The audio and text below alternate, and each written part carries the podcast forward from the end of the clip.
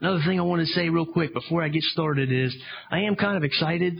Uh, I guess uh, I'm speaking for myself at least. Um, the last, I don't know, maybe, and you can be seated here in a minute, but the last couple months, I'd say, I felt like the the services we've been having, the preaching, the videos, uh, even the worship, to me personally has been very challenging.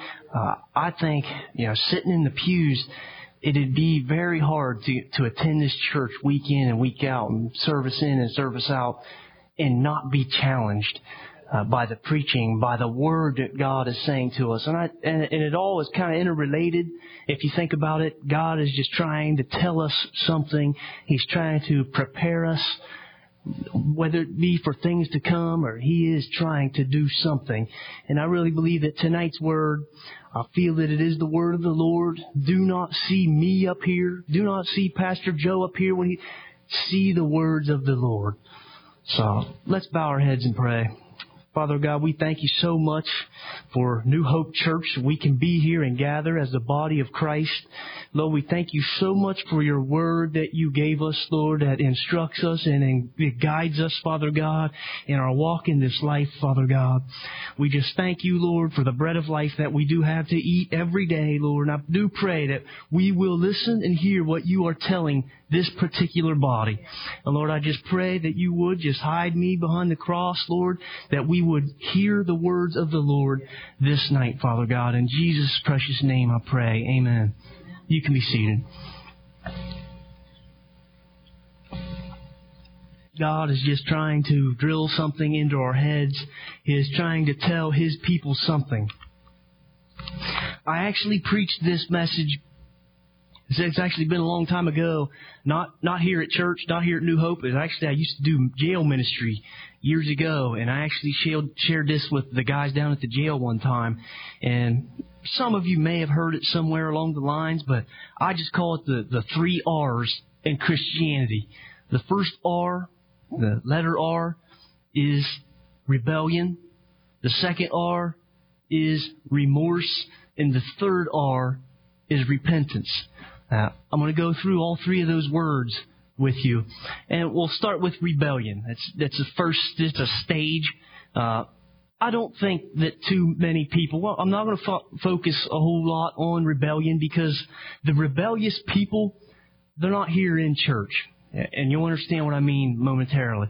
But let me read. Let me start off by reading you the definition. We're going to do a lot of definitions of words tonight because it, it's going to be awesome. You'll, you'll see what I mean. Rebellion, the definition is a defiance of or opposition to any authority or control. A defiance to any authority or control, an opposition to any authority or control. You think of rebellious people. There are some of the people you work with. Some of you have family members that are rebellious towards God. Uh, they don't care about His Word. They don't care about His commandments. They could care less what He thinks about their life. They could care less what God thinks about the way they're living, the decisions they make. They're rebellious. But they don't care. They're, they're not hungry for the Word. They don't want the Word. They don't want to come to church. They don't care if they ever do go to church. It just doesn't matter to them at all. Um, some of the people are just not hungry. You can witness to some of the people you work with, and there might be some that are ripe, you know, through whatever happens in their life, and they'll receive it. But there are some people that are just rebellious and will not hear it. They just will not. There are rebellious people out in this world. And, and like I said, I'm not going to focus too much on the rebellious people, but the rebellious people are the people that are the tares. Do you remember the parable about the sower, the the, the wheat in the tares? Remember that parable? The the man, the, the servant goes out and he sows good seed, the Bible says, found in Matthew chapter 13. You don't have to turn there, just listen. He, he sows good seed. Then at some point the enemy comes and he sows bad seed in the night, whenever. He sneaks in there and he throws in bad seeds. He throws in tares. When they grow up, they all say, we sowed good seed and there's tares that come up with the wheat. How did this happen? Well, I don't know. But then the servant's say, well, shall we go and try to pick the tares out and then let the wheat grow? No, you can't do that because when you pick the tares out, you're going to rip the weed up, or the, the wheat up with it. So the master says, let them both grow together Now, the rebellious people, remember, they're the tares. Let them both grow together. And then what happens? When the reapers come, the master says, when the reapers come, they'll cut it all down. And then the master says, separate the wheat from the tares. The tares burn. The wheat, put it in my barn. The rebellious people are the tares. They're going to burn. The Lord doesn't focus on it. He says, the tares, burn the tares. The wheat, put it in my barn. That's what He's going to do. They both grow up together. You're a Christian. This guy here isn't. He's in a state of rebellion against the Lord. He's a tare. He's going to get separated from the reaper's going to come. Someday both of you will die and you'll be separated. The wheat from the tares. Tares will be burnt. but that's it for the rebellious people. Let me move to the second R. First one's rebellion. The second one is remorseful people. Now here's where it starts getting good. The three R's in Christianity. Rebellion, remorse, and repentance. Remorseful people. Now this is where I think some of the church people start coming into play. If you're totally in rebellion to God, most likely you're not going to be sitting in church on a Sunday night. You're not. Now there may be, very well may be some remorseful people in here. Let's do the definition of remorse. Mm. Definition of remorse is a deep, torturing sense of guilt felt over a wrong that one has done. Let me read it to you again. A deep, torturing sense of guilt over a wrong that one has done. You think about remorseful people. I just automatically think of uh, criminals. You know, you, you've seen criminals maybe on the news or something. Do you have any last words at their sentencing? And a lot of them, not all of them, a lot of them will say, I'm sorry for what I did. I'm sorry I killed this man. I'm sorry I stole these cars. I'm sorry. There are a lot of remorseful people out there. There are a lot of people who are sorry, whatever their reasons may be. Maybe it's because they're sorry they got caught red-handedly, but they're sorry. They feel bad for what they've done. I know myself, and I probably can speak for you also. When I commit a sin, I do feel remorseful over it whether it be maybe uh maybe I get into a little spat with Shannon and uh, it's time for me to go to work, I'll slam the door and leave. And you know what?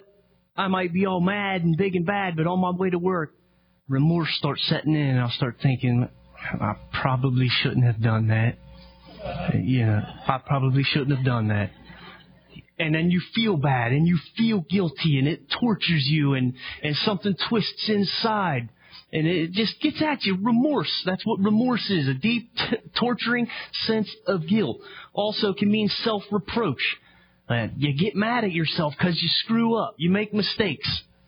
You know, that's a lot of us church people. We do. We all do. We all feel bad. But here's some important things about remorse.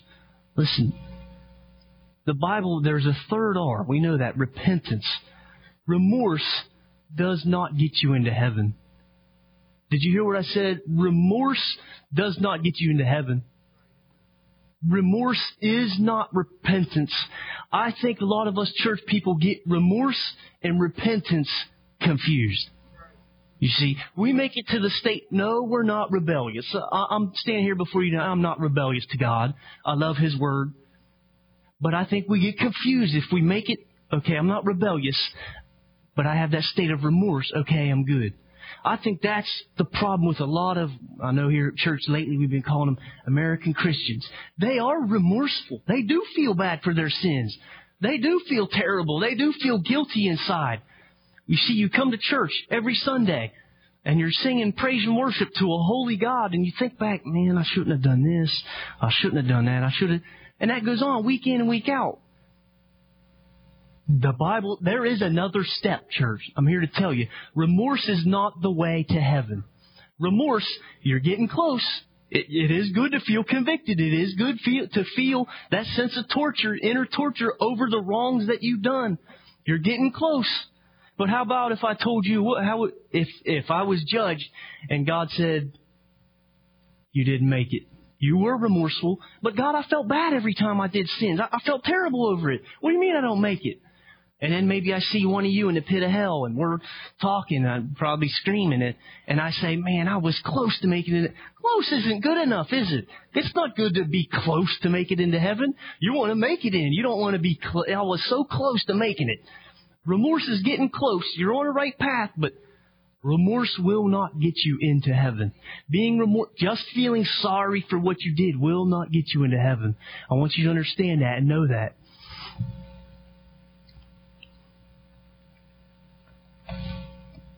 The Bible says in James, you believe that there is one God, you do well. But so do the devils, and they tremble. You see what I mean?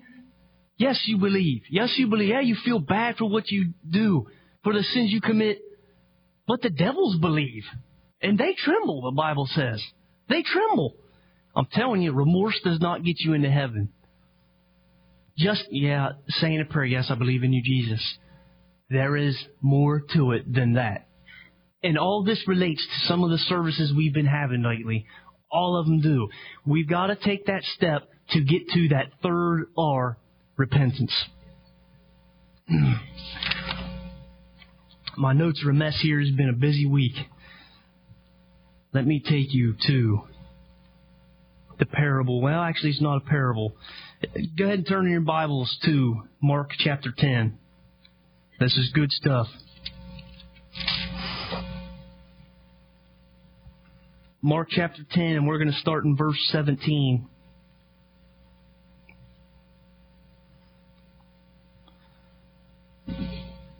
Uh, Jesus is, well, prior to this at least, Jesus is uh, blessing little children. Remember the the, someone brought the little children to Jesus, and the disciples said, "Beat it, you punks!" And Jesus got mad and said, "No, suffer the little children to come unto me." And he blessed them. And then, right after that, here we go. We're going to pick up in verse 17.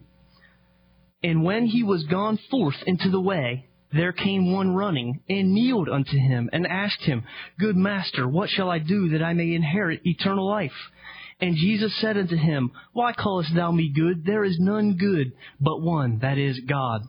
Thou knowest the commandments. Don't commit adultery. Don't kill. Do not steal. Do not bear false witness. Defraud not. Honor thy mother and thy father. And he said unto him, Master, all these have I observed from my youth. Then Jesus, beholding him, loved him and said unto him, One thing thou lackest. Go thy way. Sell whatsoever thou hast and give to the poor and thou shalt have treasure in heaven. And come, take up thy cross and follow me. And he was sad at that saying, and went away grieved, for he had great possessions. Now listen to me, that is the remorseful man. This man, I believe he was sincere. The Bible says he came running to Jesus.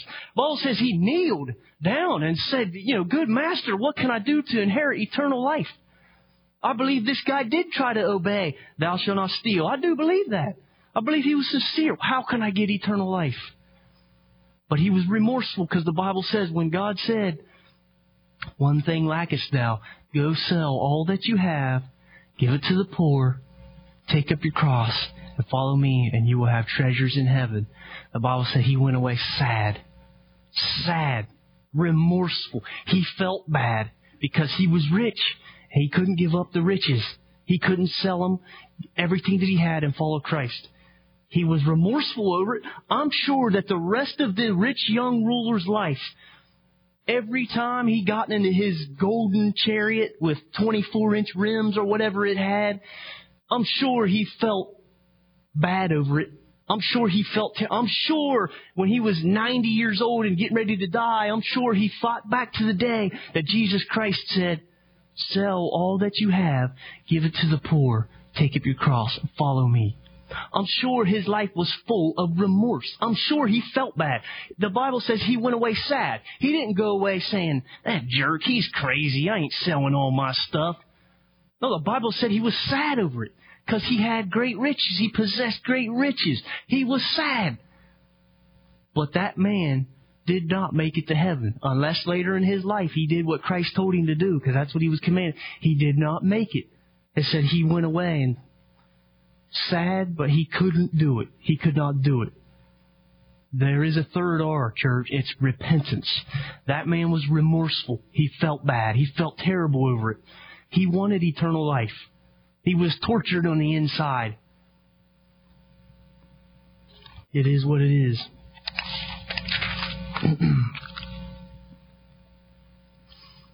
I believe the remorseful people are the people that are going to say, Lord, Lord, didn't I cast out devils in your name? Didn't I do all these great works? They're going to be the people that are, what? When God says, no. The Bible says to the people that say, Lord, Lord, did I not do this and that? Bible says God's going to pro- proclaim to them, depart from me, because I never knew you. Those are the people that are sad over their sins, that are remorseful. He's going to say, no, I don't know you. I don't know you. He's going to pro- he's going to proclaim that to those people. But didn't I do this? Didn't I do that? Yeah, yeah, you did feel bad when you sinned. You did feel bad when you cursed. You did feel bad. But I wanted something more than that.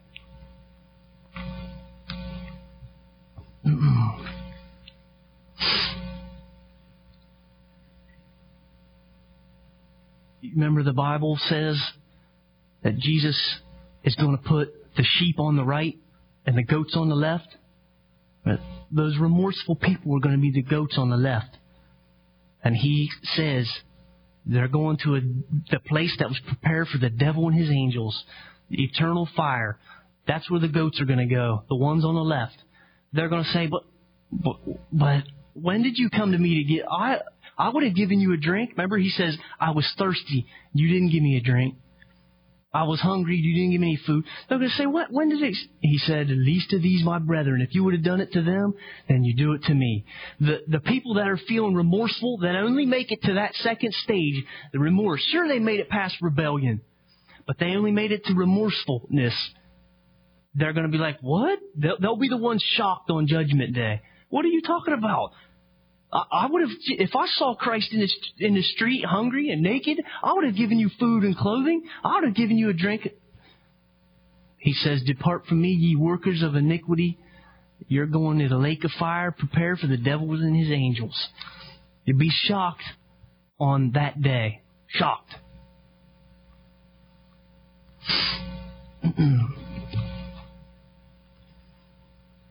the third R, repentance. Now, don't be confused. Remorsefulness and repentance, easy to get confused. I think that's part of the problem with American Christians. Listen, here's where it gets confusing, but don't be confused. I'm going to throw some more definitions at you.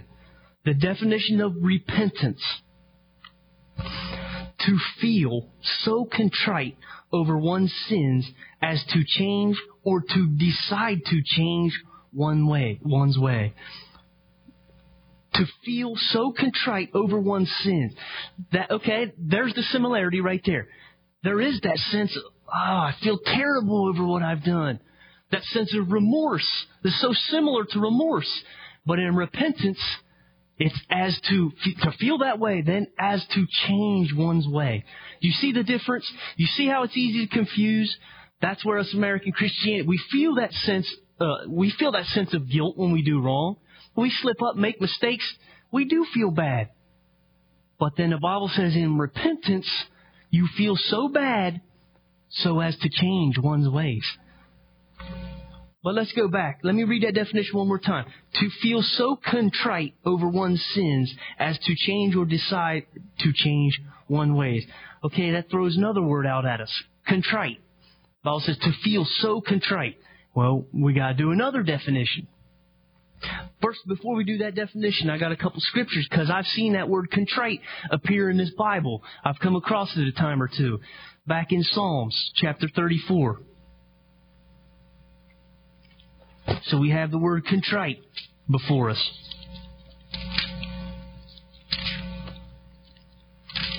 Psalms 34 verse 18 says, The Lord is nigh unto them that are of a broken heart and save such as be of a contrite spirit. Okay, I want that. Whatever that contrite word is, I want that because the Bible says He saves such as a contrite spirit. Okay? Well, now we got to get to the definition of that word, but real quick, let's look at another time it appears. Psalms 51. Does everyone remember what Psalms 51 is? Remember? Psalms 51 was written because of a man's sin. David sinned with Bathsheba, and he wrote Psalms 51 because of it. Let's look at verse 17. Psalms 51 verse 17 says, The sacrifices of God are a broken spirit, a broken and contrite heart. O God, thou wilt not despise. Sacrifices of God are a broken spirit, a broken and contrite heart, O God, thou wilt not thou will not despise. There it is, the word contrite again. Well, now it's time to look at the definition. Bible says God will save such that has a contrite heart. A contrite and broken spirit God will not despise. Repentance means to feel so contrite as to change. Feel so contrite over one's sins as to change. Definition of contrite now. Don't be confused. Don't get remorse and repentance confused. Contrite means, contrition means a deep crushing sorrow for one's sins with a true purpose of amendment. A deep crushing sorrow with a true purpose of making amends for your sins. Now notice, the first three words in that definition are a deep crushing sorrow. Let's go back to the second R, which is remorse, the definition. A deep, torturing sense of guilt. They're so similar, aren't they? So easy to confuse. See, we feel bad over our sins. We feel bad. Oh man, I feel terrible that I did this, or terrible that I cheated, or I lied, or whatever that I did, that I stole, or I did this at work.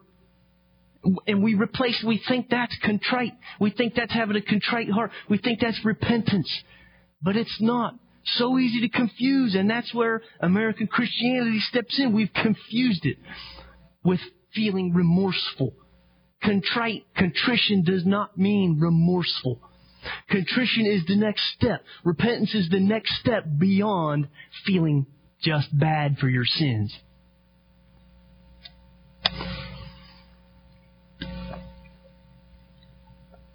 Are you hearing me tonight?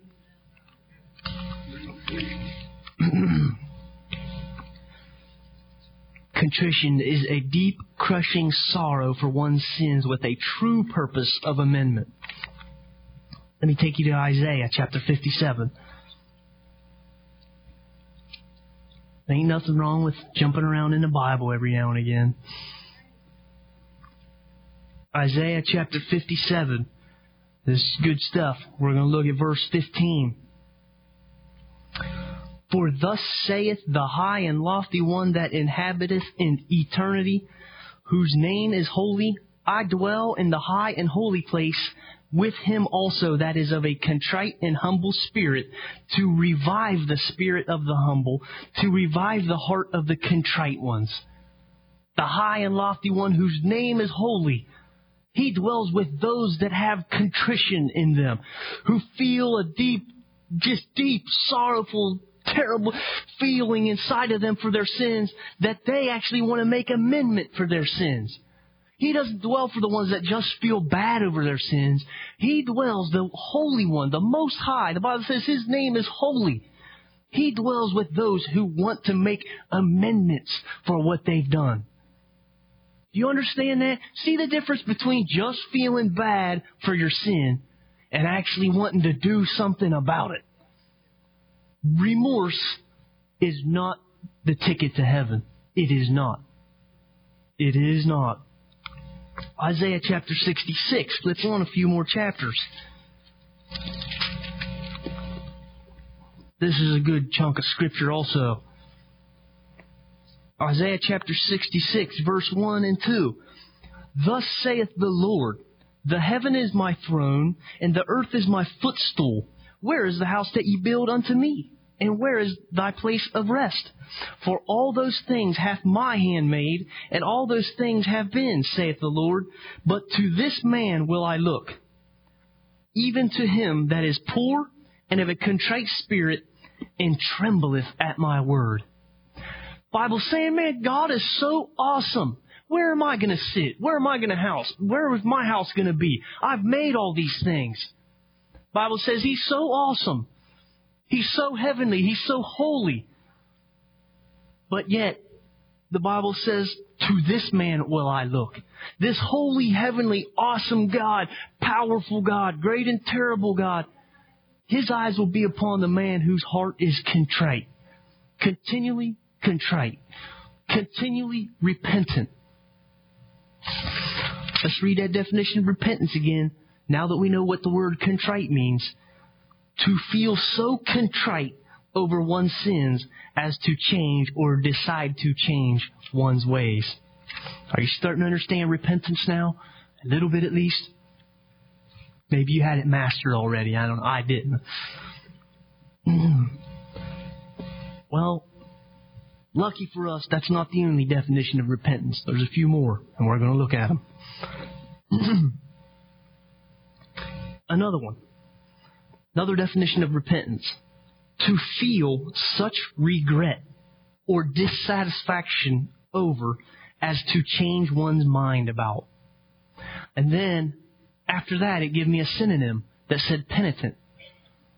I didn't, oh, I've heard penitent before. I've heard the word term penitence. I've heard that before. So I went ahead and looked it up. Hopefully you're not getting confused by all the, the definitions. A good dictionary will take you a long way sometimes. Let me read that one more time before we look at penitent real quick. That second uh, definition, to feel such regret or dissatisfaction over as to change one's mind about. You see how repentance takes that step beyond remorse? It's almost like repentance is, is remorse with the will to change. It's remorse with the will to make amendment for what you have done. You understand that? I'll tell you, this, this did me a lot of good. And I'm telling you, I, I just felt like this is the word of the Lord for this church, and it's just going hand in hand with what's been going on lately. Um, to me, over in Sunday school, a lot of the same scriptures been getting read over there that get read here.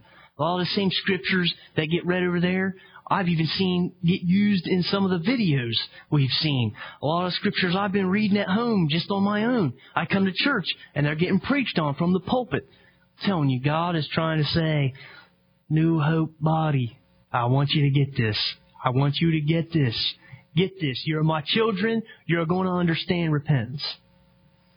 You're not, I'm not going to leave you alone at the, just at the second R, remorse, because that's not good enough. That's close, but not good enough. I don't want to be close to making it to heaven. Man, I was close. Yes, I was so close. I don't want that to be me. I don't want him to look at me and say, get to the left. I don't want him to come to me and when the reaper comes and grim reaper takes me, I don't want to be bundled up with the tares. Bible says, cut and dry. Throw the tares in the fire, bundle up the wheat and put it in my barn. Take it to my house, he says. I don't want to be a tare. but we're not done yet. Penitence. Let me read you the definition of penitence, since it is a synonym to repentance. Penitence means sorry or ashamed for having done wrong and willing to atone for it. Sorry for what you did and willing to atone for what you did. Now you go back to the Old Testament, what did they do to atone for their sins? They sacrificed lambs, sheep, this, that, and the other. They sacrificed things. Now we come to the New Testament. Let's go to Romans chapter 5.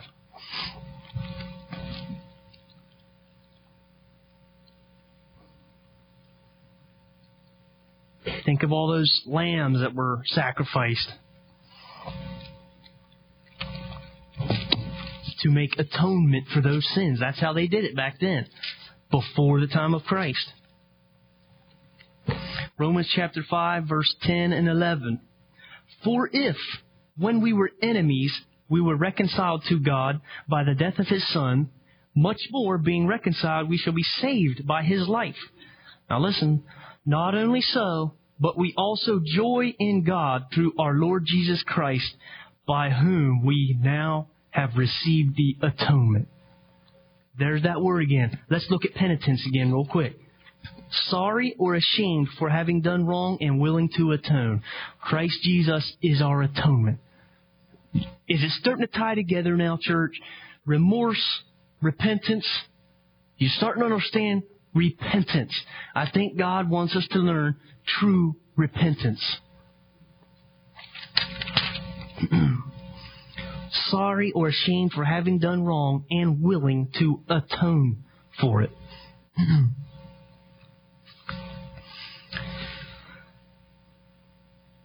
okay.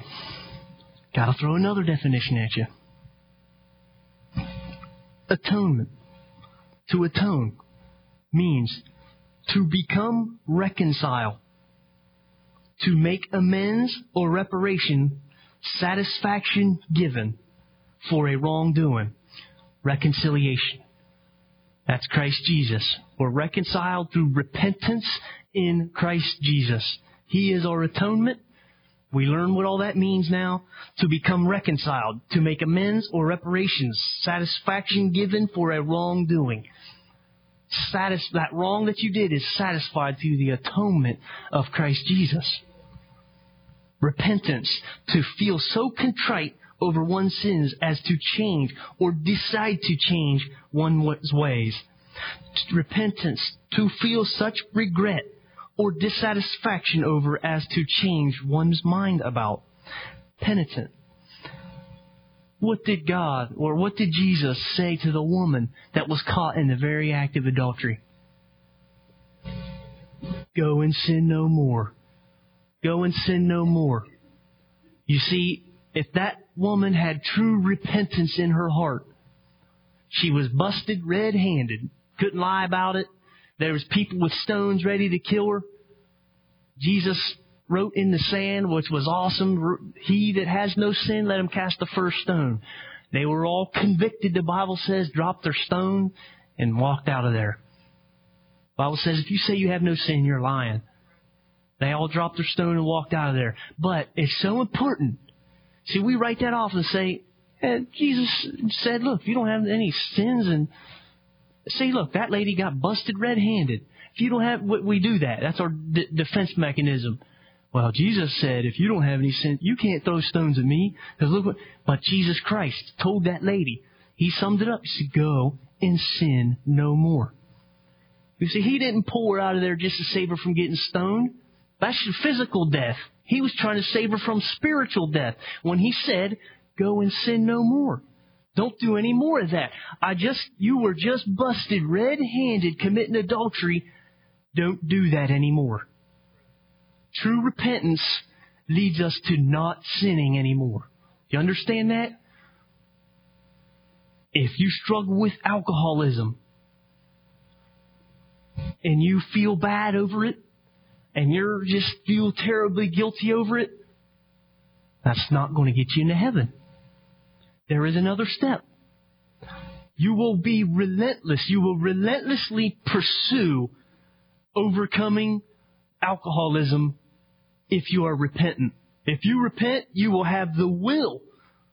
I don't want that anymore. It is behind me. I don't, you don't get saved and continue to struggle with alcoholism and die. That's not how it works, church. That's not how it works. Bible says he came to set the captives free. Does your Bible not work if you still struggle with sin?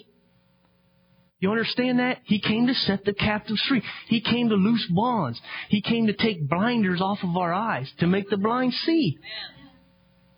That's repentance, is going and sin no more. Jesus said in Matthew 5, you remember when he did the Sermon on the Mount? He said, Blessed are the poor in spirit, for theirs is the kingdom of God the poor in spirit. That led me to think of the contrite, that contrition, those that are just constantly have a hatred for sin in their life and constantly want to make amends and atone for that sin.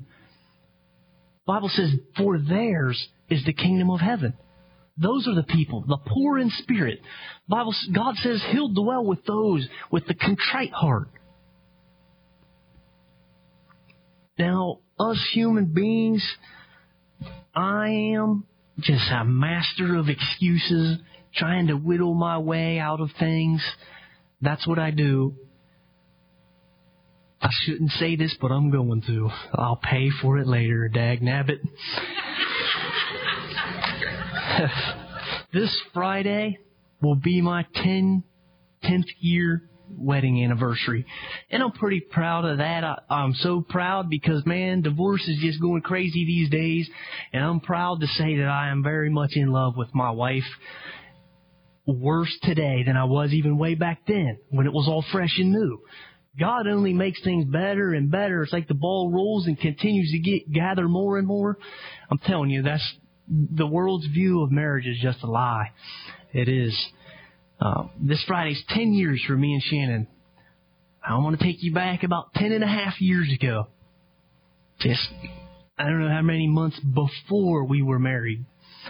And I don't know what the situation was, but me and Shannon were at her mom's house and we were in Shannon's room. I told you I'm probably going to pay for this, but if memory serves me correctly, Shannon had a moment of weakness and attacked me. She, she, she couldn't, she's looking, she couldn't help herself. I, now, in that moment, stop laughing. You're going to make it worse. You're going to make it worse.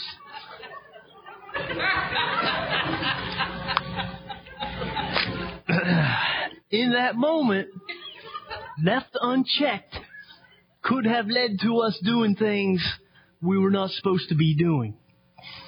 Like I said, if memory serves me correctly, it was her, but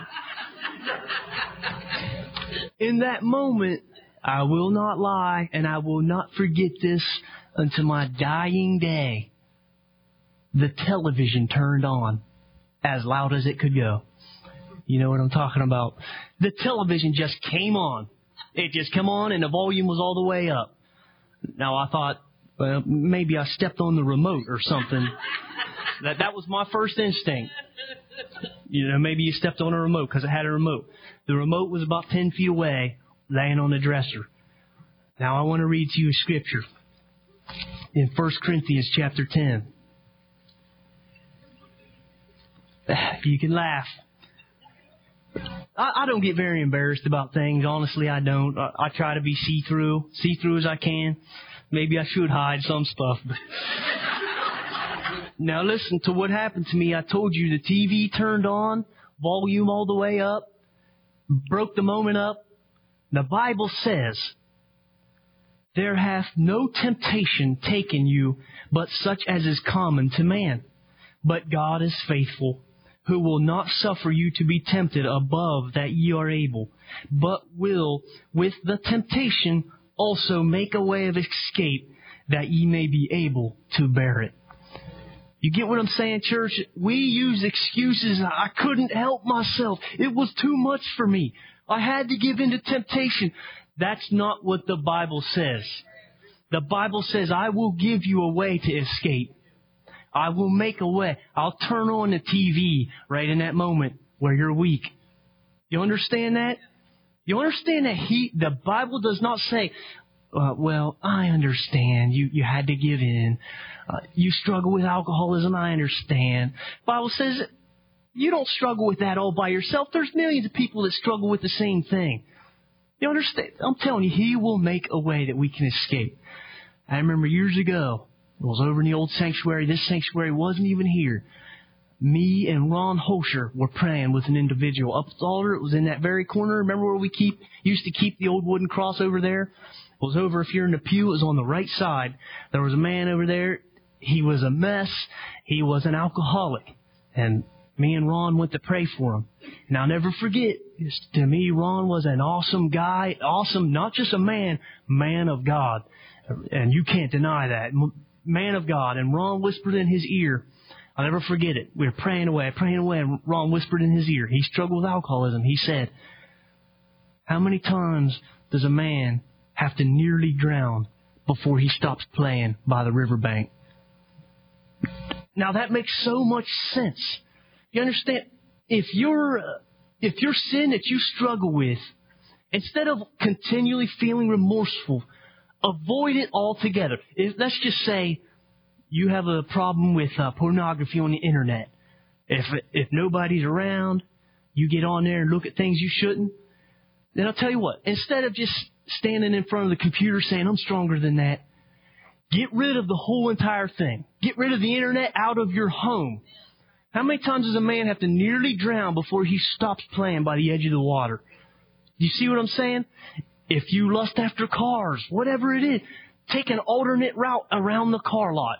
Whatever it, don't just walk up to it and say, I'm strong. If you struggle with booze, don't go to the bars. Don't hang out with people that go to the bars. Don't hang out with that crowd that pulls you back into that. You understand that? No temptation can just conquer you at will. You have to give in to it. You have to give in to it, and the Bible says He will provide a way of escape. He will. There will be an alternate route for you to take. So make whatever your weakness is, don't even make it an option. Chop it clean out of your life. Bible says pluck your right eye clean out. Bible says lop your right hand clean off if it offends you.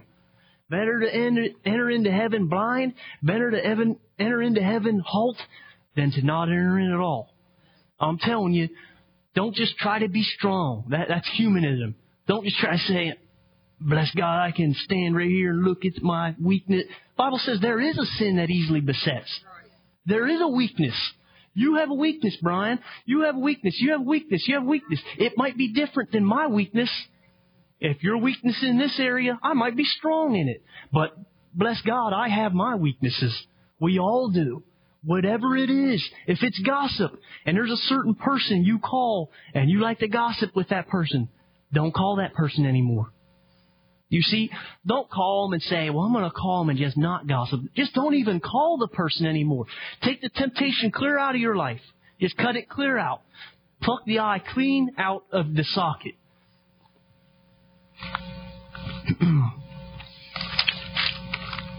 I want to be the sheep on the right. The Bible says, enter into your rest. You are my good and faithful servant. I prepared this place for you, the Bible says.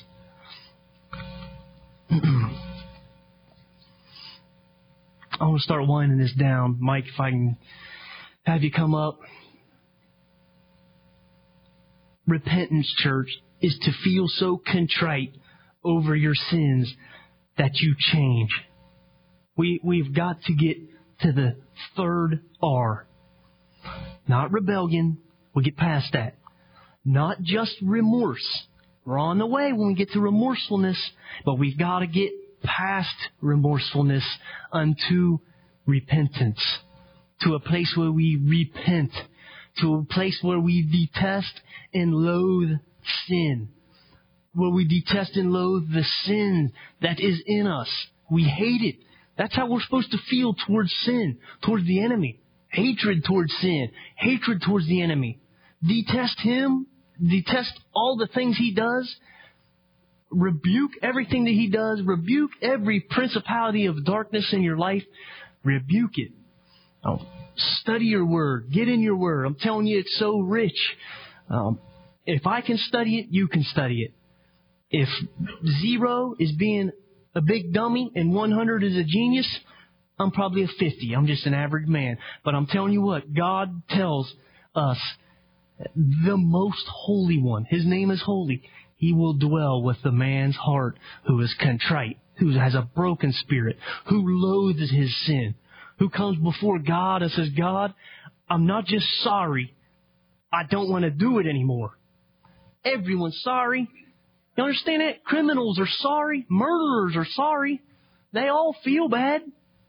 Everyone feels bad. They'll call someone a name. Go gossip. Sure, you feel bad. Sure, you feel a little bit convicted. Now, I probably shouldn't have done that. Bible says you got to take it a step further. You've got to take it a step further because you believe that there's one God, you do well. But the devils believe too, and they tremble. And they're going to dwell in eternal lake of fire. But yet they believe in God. They're still going to dwell. Because just you saying, I believe in you, Jesus, I accept you, I'm telling you, that's not repentance. We've got to repent. We have to repent. We have to find that state of repentance. Bible says, work out your own salvation with fear and trembling. Work it out. If there's something you're dealing with, man, work on it. Work on it.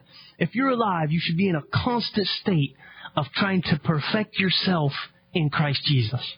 You understand it? Whether you achieve perfection or not, that's not the point. But you should try for it. Try. Every day, God. And I'm telling you, it doesn't come in our own strength. I'm not telling you to be an awesome person and now you can conquer everything. That's the humanism worldview. That's not what we're all about. Christ Jesus is our atonement. We are to abide in His Word. If we abide in His Word, the Bible says, we will hear His voice. The Bible says, my sheep hear my voice. If you're not abiding in this Word, you're not going to hear His voice. On Judgment Day, you're going to be surprised. He's going to say, I'm sorry, you, get to the left. You're a goat. You're not a sheep. But I said, Lord, Lord. Church, that's all I have for you. Rebellion, remorse, and repentance, the three R's. Repentance is the only one that counts. Repentance is the only thing that gets you to heaven. Repentance for sin, contrite heart to make amendments for your sins. Listen, if you're dealing with anything, uh, we're going to have a short altar call. If you are dealing with anything, if you thought remorseful was being remorseful was enough, if that's all you do is feel bad, make your way to the altar and tell God. Don't feel embarrassed. I, I tell you embarrassing stories about myself all the time. I usually preach from my areas of weakness. Ain't nothing to feel embarrassed about. The Bible says we all deal with certain things. Make your way to the altar. Cry out to a living God who is alive, who does save. The Bible says he will save those who have a contrite heart. He will. Amen.